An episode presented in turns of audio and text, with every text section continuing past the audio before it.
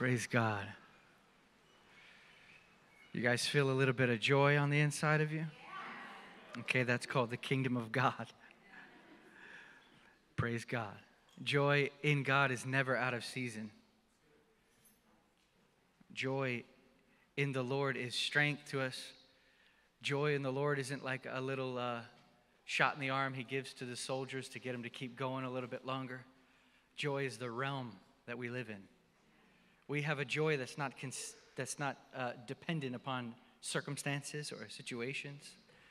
We have a joy that is not altered by men. It is untouchable by governments. It is untouchable by uh, war, famine. We have Christ as our joy. He is the same yesterday, today, and forever. And in Him we have fullness of joy, and at His right hand, pleasures forevermore. Praise God. God is not trying to deny us pleasure, He's offered us the highest pleasure. Praise God. Jesus is everything needed. We have a great need for Christ, but we have a great Christ for our need. Oh, we stand before God as Christ because Christ stood before God as us. This is the gospel. So I want to share with you a little bit tonight, and I uh, was asking the Lord which way to go, and I felt like the Lord said, just open your heart.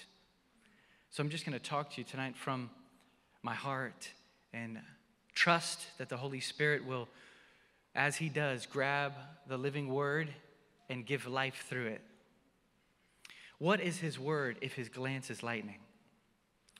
If we give our attention to His voice, it will blind us to everything else. If we give attention to His voice and His presence, we have in that a internal satisfaction that can carry us through absolutely anything. And you can say with Richard Wurmbrand, who is put in prison, solitary confinement for seven years, fed one slice of bread pretty much a week, dying slowly. When he was released from prison, they said to him, You must have been in hell there. He says, No, hell is to be without his presence. And then he says, It's one of the most beautiful times of my life. He said, I was in the caresses of the bridegroom and we knew his kisses. I wonder if that's the gospel that we believe that we can have a Christ so real, so alive, so fulfilling that nothing in this world can alter us. I wonder if that's what God desires to bring us to realize again tonight. That no matter what you have in front of you, maybe you have decisions in front of you, maybe you're in the middle of a decision, maybe there's a problem that's going on in your family, in your marriage, or in your, in your workplace. Whatever it is that's pressing upon you, may the Lord remind you tonight that only He satisfies the soul. You see, these other things that men seek and try to find satisfaction in, it's, it's kind of sad, actually. It's like lighting a candle trying to find the light of the sun. And that's, uh, that's man's problem. He's lighting candles, trying to find the light of the sun. But you can, you can light all the candles in the world, it won't make it day. And that's mankind. He's like, oh, if I just get a relationship, then I'll be happy. If I just get a kid, I'll be happy. If I just get that job, I'll be happy. If I just can get more money, I'll be happy. If I can just have this, that, the other, then I'll be happy. You can light all the candles in the world you want, but until the shimmering, shining, splendid Son of God radiates upon your face, we will not know what real satisfaction is. Praise God. In the gospel, you have been given highest satisfaction in Jesus. So I had a couple of points I wanted to point you to. no pun intended. If you look at uh, John chapter 1, the first point tonight we'll take from John 1 29. I feel the message itself was already preached in the worship. Every song we sang was Christ exalting gospel power. And if it is believed, it will take you up like a whirlwind into a realm that no one else will know but you and the Lord. But if you just say the words and Christ's name becomes tasteless on your tongue, then you've entered into that death called religion. where you know all the things to say, but you have no longer a dining at the table that descends out of heaven. You following me? I grew up in the church. How many of you grew up in the church? Let me see your hands. Yes, so you know exactly what I'm about to say to be true.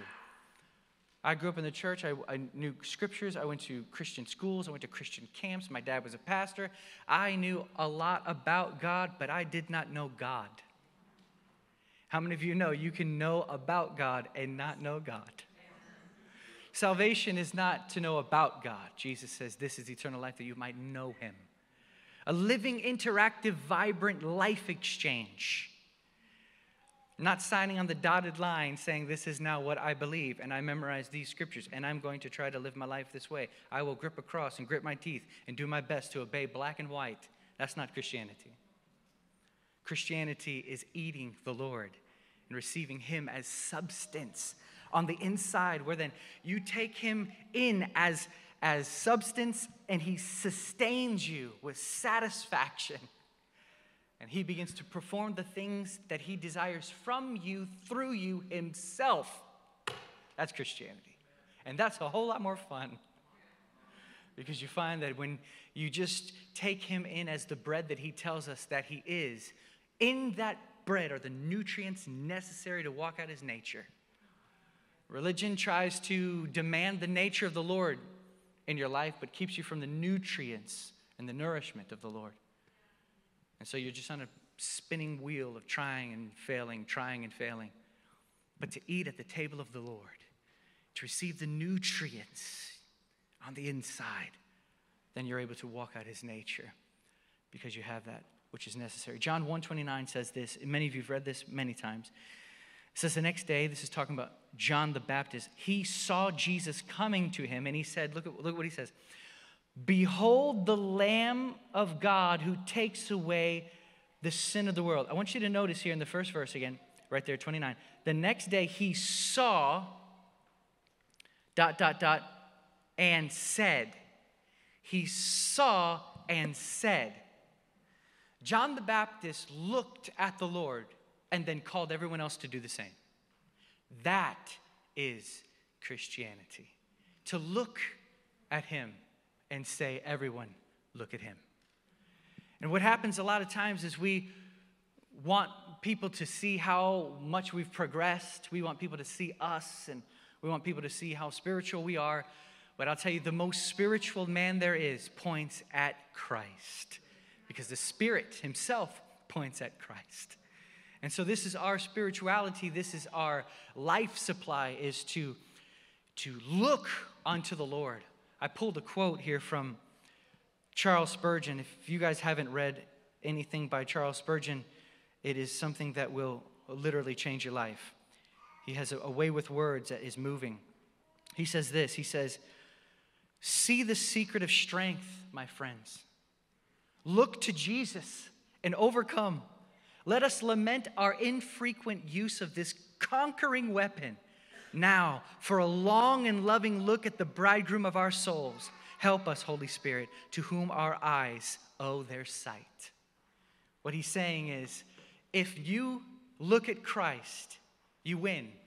And when you realize that looking at Christ causes victory, then we must lament our infrequent use of this all conquering weapon.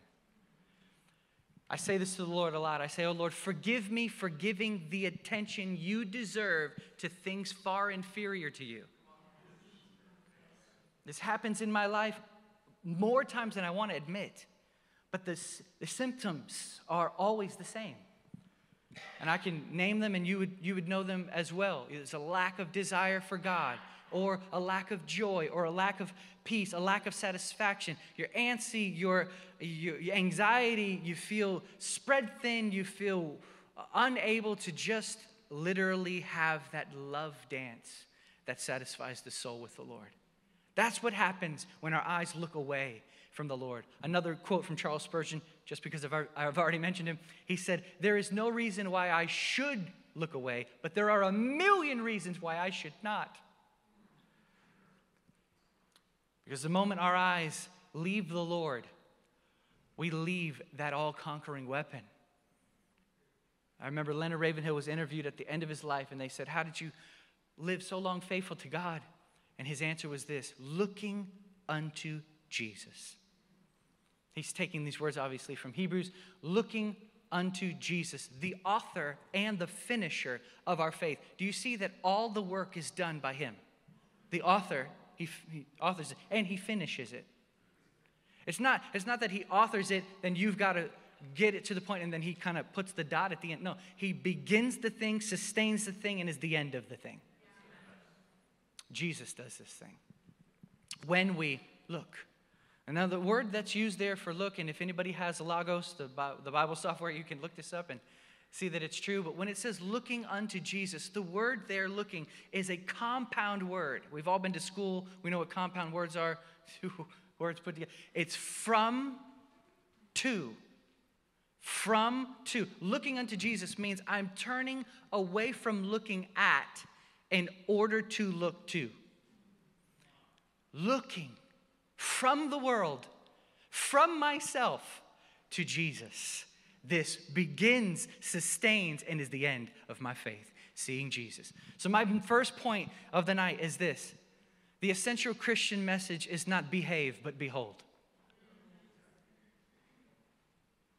If we can swallow that, we will realize the secret to victory. Jesus having all the attention. You know, there's a scripture, we'll, we'll look at it just so we can keep our eyes on the, on the word. In, in Luke 10, um, sorry, sorry, Matthew 10. Matthew 10, verse 27, it says this amazing verse. Is it Mark 10? Goodness. It's one of the tens. Okay. It says, uh, looking, at, looking at them, Jesus said, with God all things, with people are, all things are impossible. With people it is impossible. With God all things are possible. We have this supernatural ability that comes only from giving unto God that which he deserves. And so the attention that he deserves releases the empowerment he desires you to have. The attention he deserves isn't like he's up there saying, until you give me this amount of attention, I'm not releasing the power of the Spirit on you. It's, it's like this you can only receive that which has already been poured out when you open up your receptors by looking. So he's done his part, completely lavished the Spirit. And those men, women, young people who choose to look to the Lord open up or have their receptors open to see.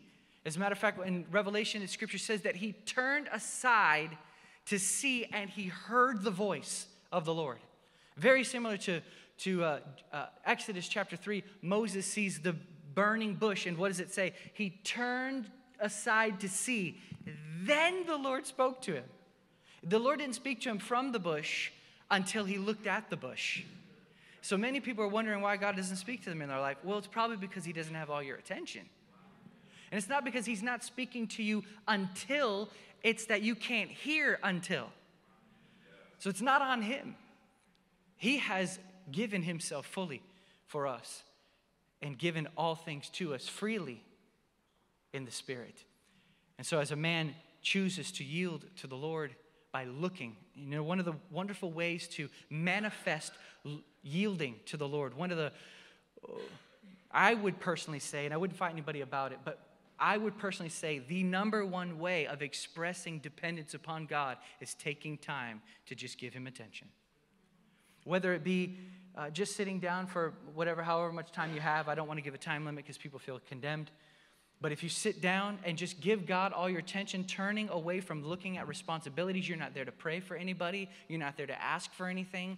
You're not there to gain brownie points. You're not there to make something happen. You're not there just to think. You're not there to read. You are there for one reason and one reason only, and it is to give to Him the kind of full attention, sustained attention that He deserves. And this right here changes the inward disposition of a man. I find that until my heart is laid at his feet, it always tries to take his seat. I found this in my own per- personal life. And so I see that this looking unto Jesus, this essential Christian message is not behave, but behold.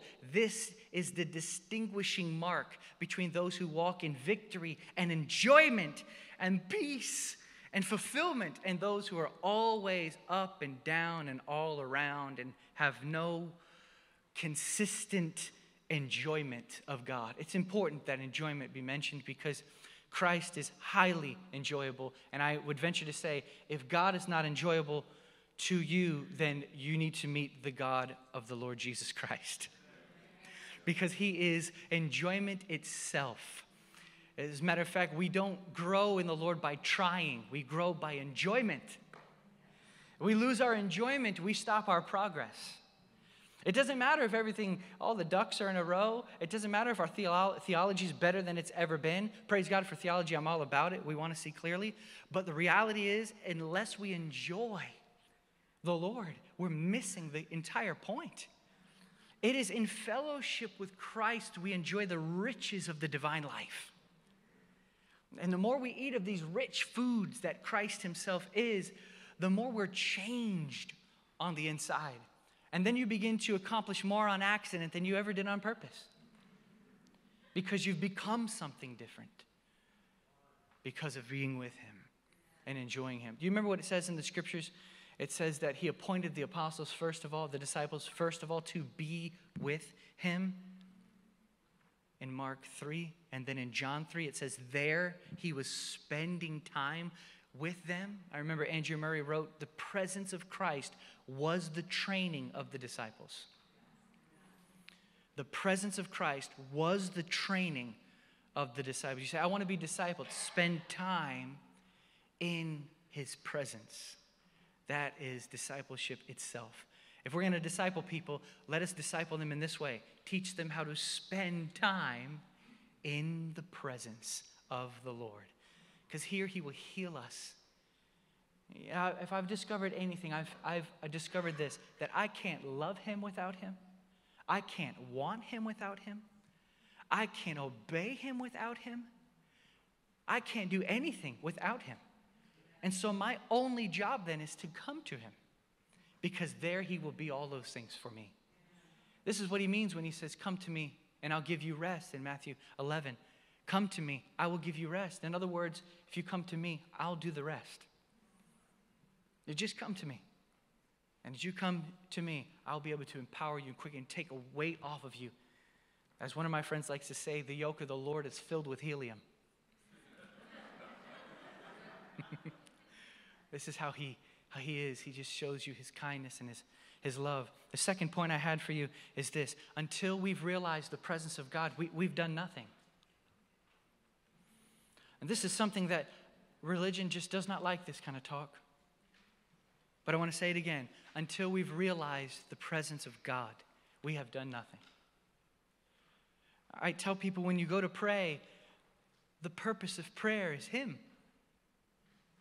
Uh, some, some people have come to me before and they say, I've been, I've been, going, to, I've been going to be with God and, and, and I just, I do all these things, but I, I don't really have any kind of exchange or satisfaction, you know, with, with the Lord. What's the problem? And I really f- feel like the problem is they forget that He's a person. And we've turned him into a ritual. And we turn him into making an accomplishment or accomplishing something. You know, some men do lean more on their knees than their Christ. Meaning they put more confidence in their praying than the one they're praying to. Some men can be so focused on prayer they forget the God they're praying to. But when a man really prays, he forgets prayer and he sees his God. And that's the essence of what living with Christ is. It's an enjoyment of his person that can't be touched by anything in this world. And until we've realized the presence of God, the Word of God doesn't come alive. Until we've realized the presence of God, we're just singing songs. Until we've realized the presence of God, we're just literally speaking in a room all alone, if you know what I mean. It's the realization of the presence of the Lord that changes everything. It can, you can literally wash dishes and be just like the woman who washes his feet with her tears if you realize his presence and you give him that kind of attention. You can literally dig a ditch unto the glory of God if your heart be on him. As Brother Lawrence said, you can pick up a straw to the glory of God if you adore him. You know, adoration is a wonderful word. It's my, one of my favorite, probably my favorite word, because it is my favorite thing to do. And adoration, I think, can be summed up in three A words. Number one, attention.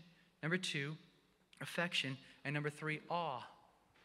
When you merge all three of these things together, that's adoration. And when we take time to just look at the Lord, just turn all our, our attention to Him away from everything else, away from the stuff we need Him to do. Some people can't experience God because they're holding on to something they want from Him. It's so much better to forget everything that He can do and just find Him. Does it say, does that mean that we don't pray? Does it mean, no, no, no. I'm just saying let the supreme satisfaction come from the person. I actually just finished the diaries of David Brainerd, the, the missionary to the Indians up in New Jersey area. And, uh, he died of tuberculosis at 29 years old. Um, but he's, he writes his very last journal entry. I really enjoy journals and reading journals. Anybody like that kind of thing? You get to see what's going on in a person's inwards as they write their journals out. Well, you really see his spiritual ups and downs as you read his journals. And the very last journal entry, I couldn't wait to get to it because I wanted to see how he ended. And his very last journal entry, very last line is this Oh, that men would love God for himself alone. very last words of his life that he penned. And I thought, oh, he arrived at heaven itself. It is a heaven on the earth to, uh, to literally look unto the Lord. A.W. Tozer said it like this When the eyes of the soul looking out meet the eyes of God looking in, right there, heaven has begun upon the earth. I tell you, if looking, if, if, if, if looking at Jesus is not wonderful for you now, it will not be very good for you to see him when he comes. If you don't enjoy looking at Christ now, you won't enjoy seeing him when he returns. Let's just put it like that. The scripture says this in 1 John, what is it, 227 ish? He says, Abide in him, so that when he appears, you will not be ashamed. This shows me something that the more that I live looking unto Jesus, the more prepares me for that great coming day. It's almost as if the only way I can have confidence when he splits the sky is if he's splitting the sky of my heart every day. Am I looking unto Jesus every day? Because the essential Christian message is not behave, but behold. And until we've realized the presence of God, we've actually done nothing. Uh, the next thing I want to tell you, and this is something that I wish somebody would have told. How many of you are in college here? Let me see your hands. How many of you just graduated college recently? Anybody? Okay. Well, for those of you that are in college and, and, younger, this is what I wish somebody would have told me when I was in Bible college. I grew up in the church, obviously, and I knew a lot about God, but I didn't know God. I met God in 1996 in the Brownsville Revival, and everything changed from then on. I never, never did anything. I just literally went right into prayer and worship and preaching, and that's what I've, I've been doing with, uh, with, with my life since, and I have no regrets. And I, I, you will never regret going after Jesus with every fiber of your being. You'll never look back and say, Man, I wish I just didn't go after Jesus that hard. It's, it's never going to happen. You, as a matter of fact, the more you give yourself completely over to Him and His call, the happier and freer and lighter you will live your life. A, a lot of times, the heavy yokes that people carry are, are the sin that they want to hold on to in their own will, in their own way. You know, the yoke that he's trying to deliver you from is the yoke of the tyranny of self rule. We have this weird thought in our minds that if we get the things that we want, then we'll really be happy. That's the lie. That's the lie. So when we realize that lie, then we say, okay, then what is it really that makes happy? Jesus. Even though it doesn't make any sense to us in our natural minds when we think, I want this, but he says, no, no, take this. And you're like, no, no, no, I want this. He's like, no, no, no, you want this. And you're like, whoa, whoa, whoa, wait. I know me. And he's like, no, no, no, no. I know you. The scripture tells us that he himself is our maker. In other words, he made you, which means he knows you better than you know you. You've only known you for however old you are. He's known you before ages past. So he knows you better than you know you, so it's better just to give up what you want and go with what he wants because it's going to fit you better than anything you could have made up.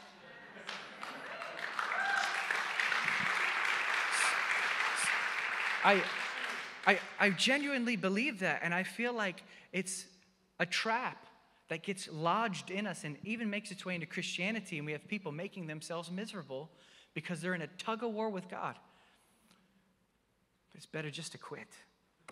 That's the secret to Christianity. Just give up.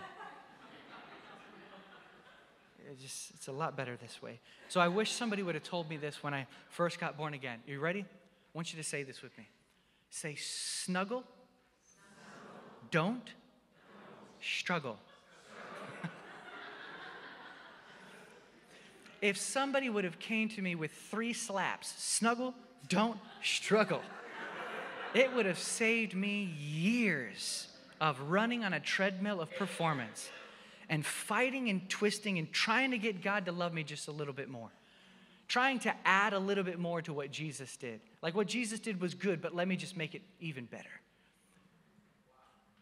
And this right here is a terrible, terrible treadmill. It's only sweat. You don't get anywhere with it. It's better to snuggle than to struggle. Let us nestle and not wrestle. And what I mean by that, what I mean by that is coming to Him, to enjoy Him and lay upon Him. Just lay yourself upon Him in enjoyment, trusting Him, instead of trying to manipulate and force and try to earn and get God to do something for you. Some people go into the closet and they leave the same way they came in because they did everything but adore the Lord. Some people go into the closet literally and they leave in the same state of mind, sometimes even worse, because they just sat in their own self consciousness and never once just snuggled with the Lord. You know, when my daughter was little, she's 16 now, but when she was real little, she lost one of her toys and she was really upset. If you know kids, when they get tired, right, they get, they're, they're almost like animals. They, they, she was running around very upset, couldn't find this toy and stuff. And I was just, I was just worshiping the Lord on the couch. And she comes over to me just crying, I can't find my toy. And I said, Baby, come here. And I grabbed her and I just put her on my chest. And I just held her there. In three minutes, it was as if there was a communication of peace into her being. She got up and didn't even remember the toy she was looking for. And in that moment, I felt like the Lord was saying something to me. I think a lot of times we're looking for God to say something, but a lot of times He just wants to hold us. And sometimes Him just holding us communicates far more than something intelligible. Just letting the Lord hold us will communicate more to the soul sometimes than an intelligible speaking.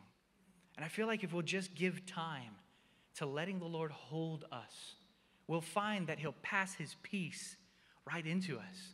And it doesn't make any sense. That's why it's called peace that passes understanding, because it doesn't make any sense. Because how many of you know that in one moment, in realizing God's presence, in one moment, nothing has changed, but everything's different? Have you had this before?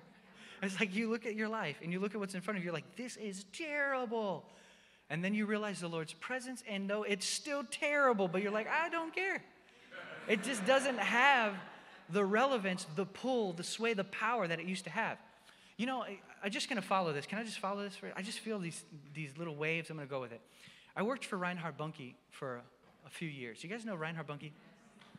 He's, a, he's gone on to be with the Lord, but I knew him personally and spent a lot of time with him personally at his house and picking him up from the airport and things like this.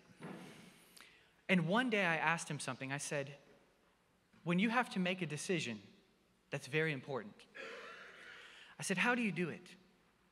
And he says this to me He says, I pray until I'm neutral. And I thought to myself, What does that even mean? and I asked him, What can you explain this to me? He says, I begin to pray and commune with the Lord until it doesn't matter either way. Then he says, I realize then I can hear. A lot of times we go in and we want to make God say the thing that we want. And we're waiting for someone to tell us. You know, we seek 50 counsels until some person tells you what you want to hear. when you know exactly what you need to do, which is just go be with the Lord and surrender to whatever it is He says. Because even the right thing at the wrong time is the wrong thing. And so it's better just to give everything over. And so he says, I pray myself until I'm neutral. It doesn't matter either way. Then his ears are clear and he can hear. And he makes a decision not based upon what he wants naturally, but he makes a decision based upon a leading from the Spirit that doesn't need logic, doesn't need sense. I mean, I, I do think God is very logical in some ways, but he's able to transcend logic as well. The scripture tells us that he makes an axe head float. That's kind of like, what is that? That's kind of illogical. You know, when a sea splits open and people walk on dry land, that's, uh, that's just kind of, that's kind of supra logical, don't you think? So he's got these ways about him where we can trust him in that. But I, I really felt just to encourage you guys with these things the essential Christian message is not behave, but behold. If you try to behave without beholding, you'll never get it done, and you're just going to get mad at yourself. If you stop beholding the Lord, then you're going to misbehave. but if you, if you just behold the Lord, just make your, just reduce your life to this one thing. And I know many of you are doing this. Many of you have walked with the Lord for many years. And many of you have a, a, lifestyle of looking unto Jesus. So you're probably more excited about what I'm saying than anybody else because you know it to be true. But just reduce your life down to this I'm going to just look at the Lord and I'm giving up myself. When you turn away, turn from to, that means you turn away from the world, but you also turn away from yourself. That's why Jesus says this amazing scripture. He says, Whoever loves father, mother, wife, children more than me is not worthy of me. Do you remember he says this? I remember when I was first born again, I read that. I was like, What? Are you kidding me? love you more than my mom? it just didn't make, it just didn't compute with me. But as I began to just grow in romance with the Lord, when I say romance, I mean like Him remembering me and being patient with me and being kind with me and attentive to me and always bringing things back that are special to just us, just to remind me that He's, that he's there, just to remind me that He's aware just to remind me that He cares, that He is with me and He's for me. And, and it, He's given me a righteousness that is, that is utterly apart from me. It just blows my mind. This is the, the romance. So as I began to grow in this, I began to find out that He is actually a bridegroom. And I saw things like in 329 of John, John the Baptist calls Jesus the bridegroom. Jesus actually calls himself the bridegroom because when they say why do your disciples not fast? He goes, it's, they don't fast when the bridegroom is with them. He calls himself the bridegroom. John the Baptist calls him bridegroom. Then you also see in the end, the church is called the bride. And she's, oh, come see the wife of the lamb. So we see Jesus is the bridegroom according to the scriptures. It's a wonderful uh, parallel that he has given to us, a great foreshadow. Anybody married in this room, you know that this is a wonderful, wonderful parallel to uh, to, to your relationship with Christ. But it is as inferior to your relationship with Christ as your shadow is to your person. I love my wife more. She's my best friend in the entire world. I'd rather be with her than anybody. I, I look at her sometimes and I can't even keep it together. I just start crying. I love my wife. I love my heart. But she is a shadow compared to the reality of what I have with the person of Jesus. And that's what it's made for this wonderful love relationship that we have with our Where'd that come from? this wonderful relationship we have with our spouses, they are they are just mirrors. I just told let me just explain to you what I mean by that. I looked at my wife yesterday actually, and I said, I can look at you, but if I really look at you, my desire intensifies. I said, we're, we're, talking and I recognize we're talking, but then if I look into her eyes, I look at her lips and her fingers talking and listen to her voice as she's speaking. It pulls me towards her. I feel like an attraction and a desire. For, I'm overwhelmed with her. And same thing with the Lord. You can just look towards the Lord or you can look at the Lord. You can just turn your attention towards the Lord in a way, but then you can give him attention and, and move from awareness to, to attentiveness. Uh, and then as you look at him and you think about his features, as we were tonight, we're thinking on the Lord and the wonderful things that he has done. As you think of those, it just pulls your soul towards him and it causes you to fall in love with him because that's what him being altogether lovely is. It means he is entirely enticing. Everything about him pulls in everything about you. If you lack desire for Jesus, it's a sight issue. It's, it's a, you're not seeing him rightly. To see him rightly is to love him. And, and, and to recognize him truly is to see he is the desire of the nations. That he, there isn't anything that is remotely comparable to what he is. And so when you don't desire his presence and his words and who he is, it means your eyes are on something else. It means your eyes are off. So, as I began to grow in this romantic relationship with the Lord, I found out that it's like this. Pretend a guy is in a church service and he's single, and a girl comes walking in, she's beautiful. And he sees her and he goes, I'm going to talk to that girl tonight. And he walks up to her and he says, I was stricken at the sight of you. I'd give anything to take you to dinner. And she says, Okay. They go to dinner. They start spending some time together. Then they start spending all their time together and they're laying in the grass one Saturday afternoon and looking up at the stars with a picnic, and he turns and looks at her, he brushes the hair out of her face, and he says to her, I love you, and I want you. Will you marry me? And she looks at him and she says, You know, if you marry me, that means you're saying goodbye to all the other girls. And he says, That's exactly what I want. That's marriage forsaking all others, keeping only to you. That's why Jesus says, Anyone who loves father or mother, wife or children more than me is not worthy of me.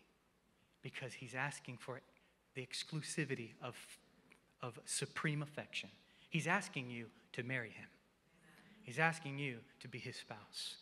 He's asking you to say goodbye to all other things and find everything now in him. What he's saying when he says, Will you marry me? He's saying this Let me be all your satisfaction. Let me be your peace. Let me be your joy. Let me be the one to provide for you, to protect you. Look to me for satisfaction. I'll be these things for you. And don't look and try to find them in other things. As one of my Bible college teachers used to say, lesser lovers. We pursue lesser lovers, and we find out that we are not satisfied with lesser lovers. Only Christ satisfies. And so the essential Christian message is not behave, but behold. Until we've realized the presence of God, we've done nothing. Snuggle, don't struggle. Praise God. Nestle, don't wrestle.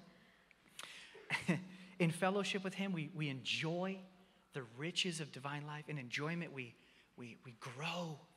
And we find that we become more like Him to the degree we enjoy Him. The more you enjoy God, the more you become like God. And you'll find that the people that are most, the least like God, have the least enjoyment in God, if, if any. And I will say, lastly, I'm going to quote a, a quote from, um, from John Wesley. He said, Look only to the power of his spirit and the merits of his son. I want to encourage you to reduce yourself to just looking at Jesus in this way the power of his spirit and the merits that he has merited, his, the merits of his son. Because this is where freedom is. I found that most people don't even know really what the gospel is. When you start talking to people the, about the gospel, they say, "Oh, I don't even know what the gospel is." And if you if you talk to some people who know what the gospel is, they've moved past the gospel. It's like the gospel. Yeah, I got in through the gospel. But as a good friend of mine likes to say, he says, "You move on in the Christian life by not moving on." You stay right there in the heart of the gospel. Bunky told me one time driving home, he says, I preach the ABCs and I will not leave the ABCs. And in my day, when, he, when I was with him, I was super young, I was thinking to myself, but what about D through Z? you know? And I realized that the only thing that really matters is A, B, and C. And if you can grow in the fundamentals of Christ for me, Christ above all, loving Him above all other things. Herein you have the totality of everything. There's a story of an old woman. She's dying on her deathbed, and the, the pastor goes to uh, see her as she's dying. And as he gets closer to him, to her, he hears her meditating on the scripture. She's got her eyes closed and she goes, I know him in whom I have believed. I know him in whom I have believed. And he, he comes back a couple days later to see her, and she's even weaker. And she goes, I know him in whom I have believed. I know him in whom I have believed. Same scripture. Finally, he comes back. Uh, weeks later, she's about to die. And he found that she was so weak and so frail that she didn't have any more of the scripture left. The only thing she was saying was one word Him. Him. And in that moment, she had lost all the Bible. But in that one word, she had the entire word Him. Him. Yeah, another, another story, too, that's very similar to this is a pastor goes to visit an old lady who is, and this is where I'll close. Um, a pastor goes to visit an old lady who's dying on her deathbed, and he says to her, If you are to die, will you go be with Jesus? And she goes, Well, if I am to die and I go to heaven, I will lift my hands and I will show him my hands, and I will say, Lord, with these hands I fed my children, I served my, my church, my husband, I served the poor, uh, I gave money with these hands, I read the Bible with these hands, I lifted these hands in the sanctuary. And so he will hear me say these things about my hands and he will let me in. And the pastor said, That's really beautiful. He says, But there's only one problem. He says, He only has eyes for hands with holes in them. So he says, Why don't you take your trust out of your hands and put your trust in the hands with holes? And I find sometimes we, we build up these resumes in our mind and we think because we've been doing so good or we haven't done a certain sin in a certain amount of time or something, we think we're really doing great. Listen to me. There is only one reason why God bestows favor upon us it is Jesus Christ. There's only one reason why sins remain away from us and we remain clean and are accepted in the eyes of God, and it is Jesus Christ. We hide in Him, we hide in His wounds. And right in there, we find that those wounds become a mouth that speak on our behalf. And this is the only confidence we have. I encourage you to take your confidence out of even your religious duties. I, I, I, encourage you to take your confidence even out of the, oh, your obedience. Even take your confidence out of that. I'm not saying don't obey. I'm not trying to take obedience from you. I'm trying to say don't put your confidence in that. Put your confidence in Christ. Because even our goods can turn against us and make us proud. But if we put everything upon Christ, then we're free to receive the Spirit. And that's the reason why men grow in God, is because the Spirit takes root in their hearts and in their lives. Is that good? Is this okay? I, I really didn't uh, know where to go. You know, tonight I just had a couple of those, those thoughts. But I hope you remember these things tonight. As a matter of fact, let's just recap them real quick. Say this with me. Say, the essential Christian message, is not behave, but behold. Say this one with me. Say, um, until we've realized the presence of God, we've done nothing. Let's say this one together too. Snuggle. Don't struggle. Praise God. And let's the last one, okay. Say, say this one with me. Say, look only, to the power of his spirit and the merits of his son. Praise God. Will you stand with me?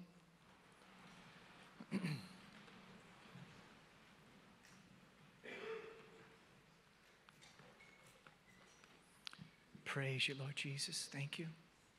Let's just realize his presence here for a minute, see what happens.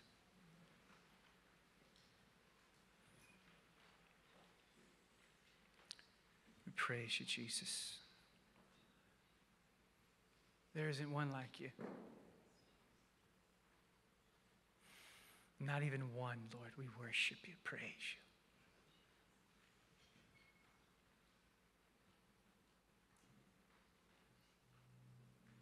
Just for these last few minutes, just forget everybody else around you. Just turn your heart directly to the Lord.